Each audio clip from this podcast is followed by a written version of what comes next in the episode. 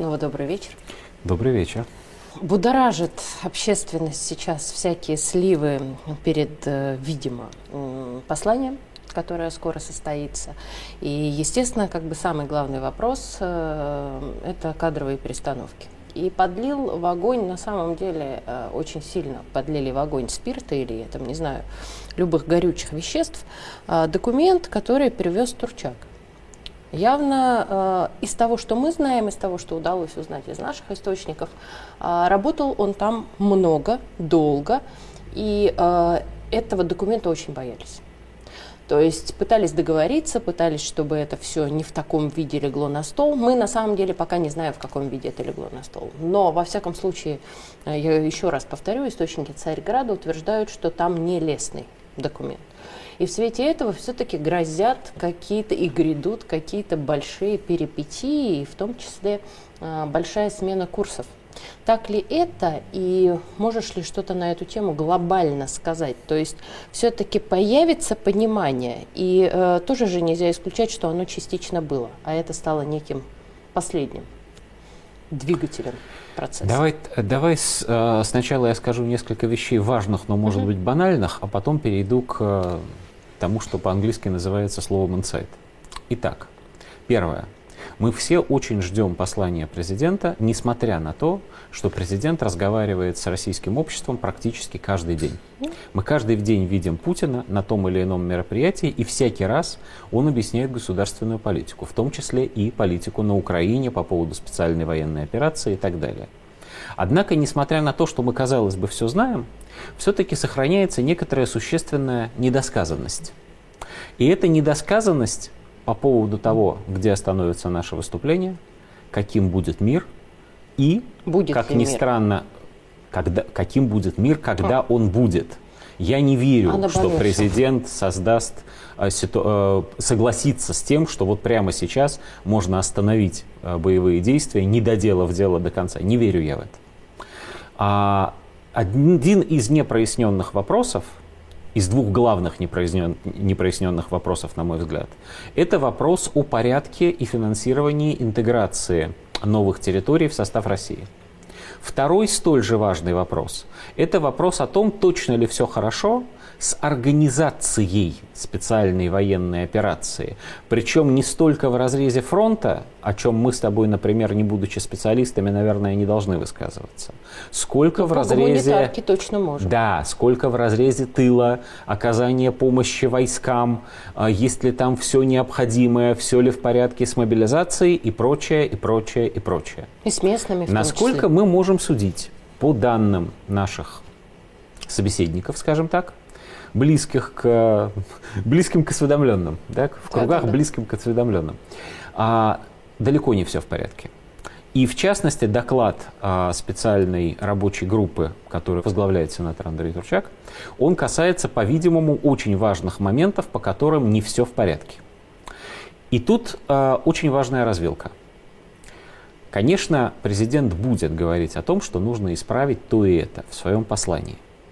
Но развилка в том, будут ли даны указания исправить здесь, здесь, здесь и здесь. Или будут сделаны, не обязательно в самом послании, может быть, на следующий день, и даже, скорее всего, на следующий день, кадровые выводы.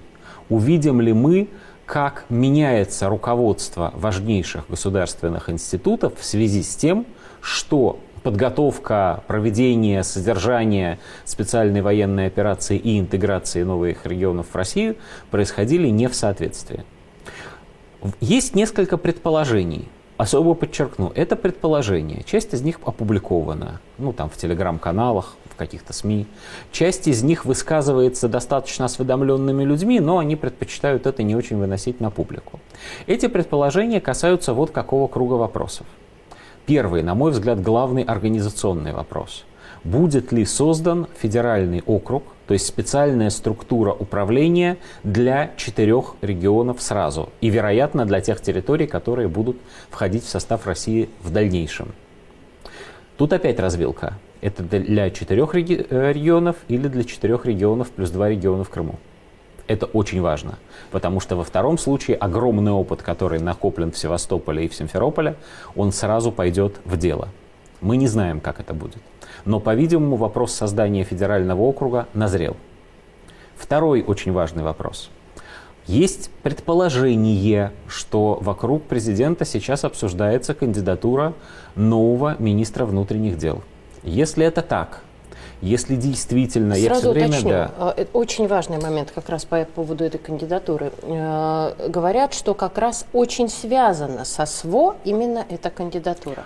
Ну, по крайней мере, человек, о котором идет речь, э, Дмитрий Миронов, помощник президента, ныне имеющий опыт службы в ФСБ, в ФСО и, собственно, в Министерстве внутренних дел аж на должности целого заместителя министра, он, безусловно, является человеком, ну, скажем так, очень подходящим для руководства МВД в период военных действий.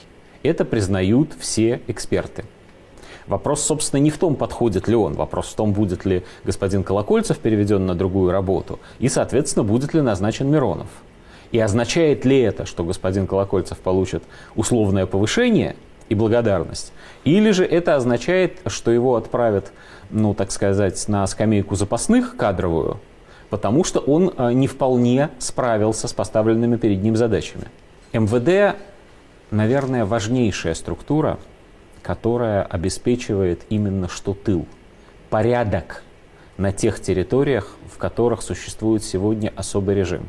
И речь не только о четырех новых регионах, но и о регионах, которые обстреливают, но и о регионах, где концентрируются наши силы, и в том Это числе, и Курск, кстати, и и та же Белгород, да. гуманитарная помощь, и Да. Ростовская область. Я бы даже сказал, что Ростовская область и в Прежде Крым может всего, быть да. даже важнее. Вот. Это очень, это очень а, громадная территория и громадная ответственность. И ответственность полиции и четкость ее работы в этой ситуации Очень важный запредельна. момент. А кто сейчас отвечает за гуманитарку? В целом, по сути. Очень долгое время ответа на этот вопрос не было вообще. За гуманитарку в целом не отвечал примерно никто, потому что все волонтеры как-то координировались самостоятельными. А существует надежда, что та самая рабочая группа, которой руководит Андрей Турчак, в купе с э, Общероссийским народным фронтом, а они сумеют создать э, единые все-таки во множественном числе координационные центры для всего этого.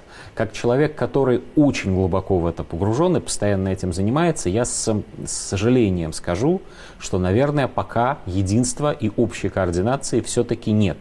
Нельзя отрицать, что ОНФ и Единая Россия и остальные парламентские партии, но каждая по-своему. Каждая в собствен- с собственными Лучше усилиями всего координирует делают Ахмат. очень много. Сила. Да, конечно, но и Ахмат это вот некий кусочек Абсолютно, картинки, только кусочек своё. мозаики. Только своё. Вот. И Царьград кусочек Да. мозаики. Как бы много не делало общество Царьград, во главе с Константином Малафеевым, мы с сожалением должны сказать, ребята, даже эти огромные усилия, это кусочек вот мозаики. А что за, э, за пределами этого кусочка, мы часто, к сожалению, не знаем или знаем плохо. Каждый как-то сам по себе. на рынках ближайших. Да-да-да. Я даже не то, что не хочу об этом говорить, я не хочу об этом даже думать, потому что это какой-то чудовищный, запредельный цинизм. И вот это, кстати, то место, где координация помощи фронту должна жесточайшим э, образом сцепляться с полицией. И если этого сегодня нет, это само по себе должно было бы быть основанием для э, кадровых выводов, может быть и на федеральном уровне. Потому что, ну вот просто представить себе, какие средства и какими усилиями собирают волонтеры, как они их расходуют, и потом происходит хлоп, и вы видите эти тепловизоры на рынке, ну просто слов уже нет никаких. Ладно. Значит, это первая история. Это история про МВД. Есть еще не менее важная история. Это история про счетную палату. Потому что счетная палата по самой своей природе, как государственного органа, предназначена для проверки того, как расходуются государственные средства, в том числе На на, интеграцию новых регионов и вообще на специальную военную операцию. Начальника счетной палаты сейчас нет. Был Кудрин, в декабре ушел. Если будет назначен... Кто-то отчаянный, да, человек. Ну вот я знаю, например, две кандидатуры, о которых идет речь. Один господин Козак, ныне замглавы администрации президента, другой господин Чуйченко, ныне министр юстиции. Назначение любого из них будет означать, что президент считает, пришла пора проверять. Пришла пора посчитать эти деньги и выяснить, точно ли хотя бы большая их часть пошла на дело, пошла на то, чтобы э, действительно интегрировать регионы в состав России. Учитывая... А Гостайна будет работать или нет? Безусловно будет. Безусловно будет. Мы очень о многом не узнаем, и это, ну, может быть, к сожалению, но это правильно. Потому что там, где связано с финансированием непосредственно... А счетная палата все-таки сможет дойти?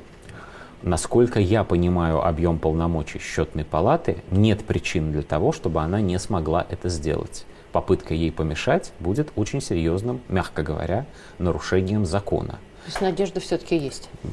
Я надеюсь, что есть все-таки уверенность. Вопрос в сроках. Спасибо большое.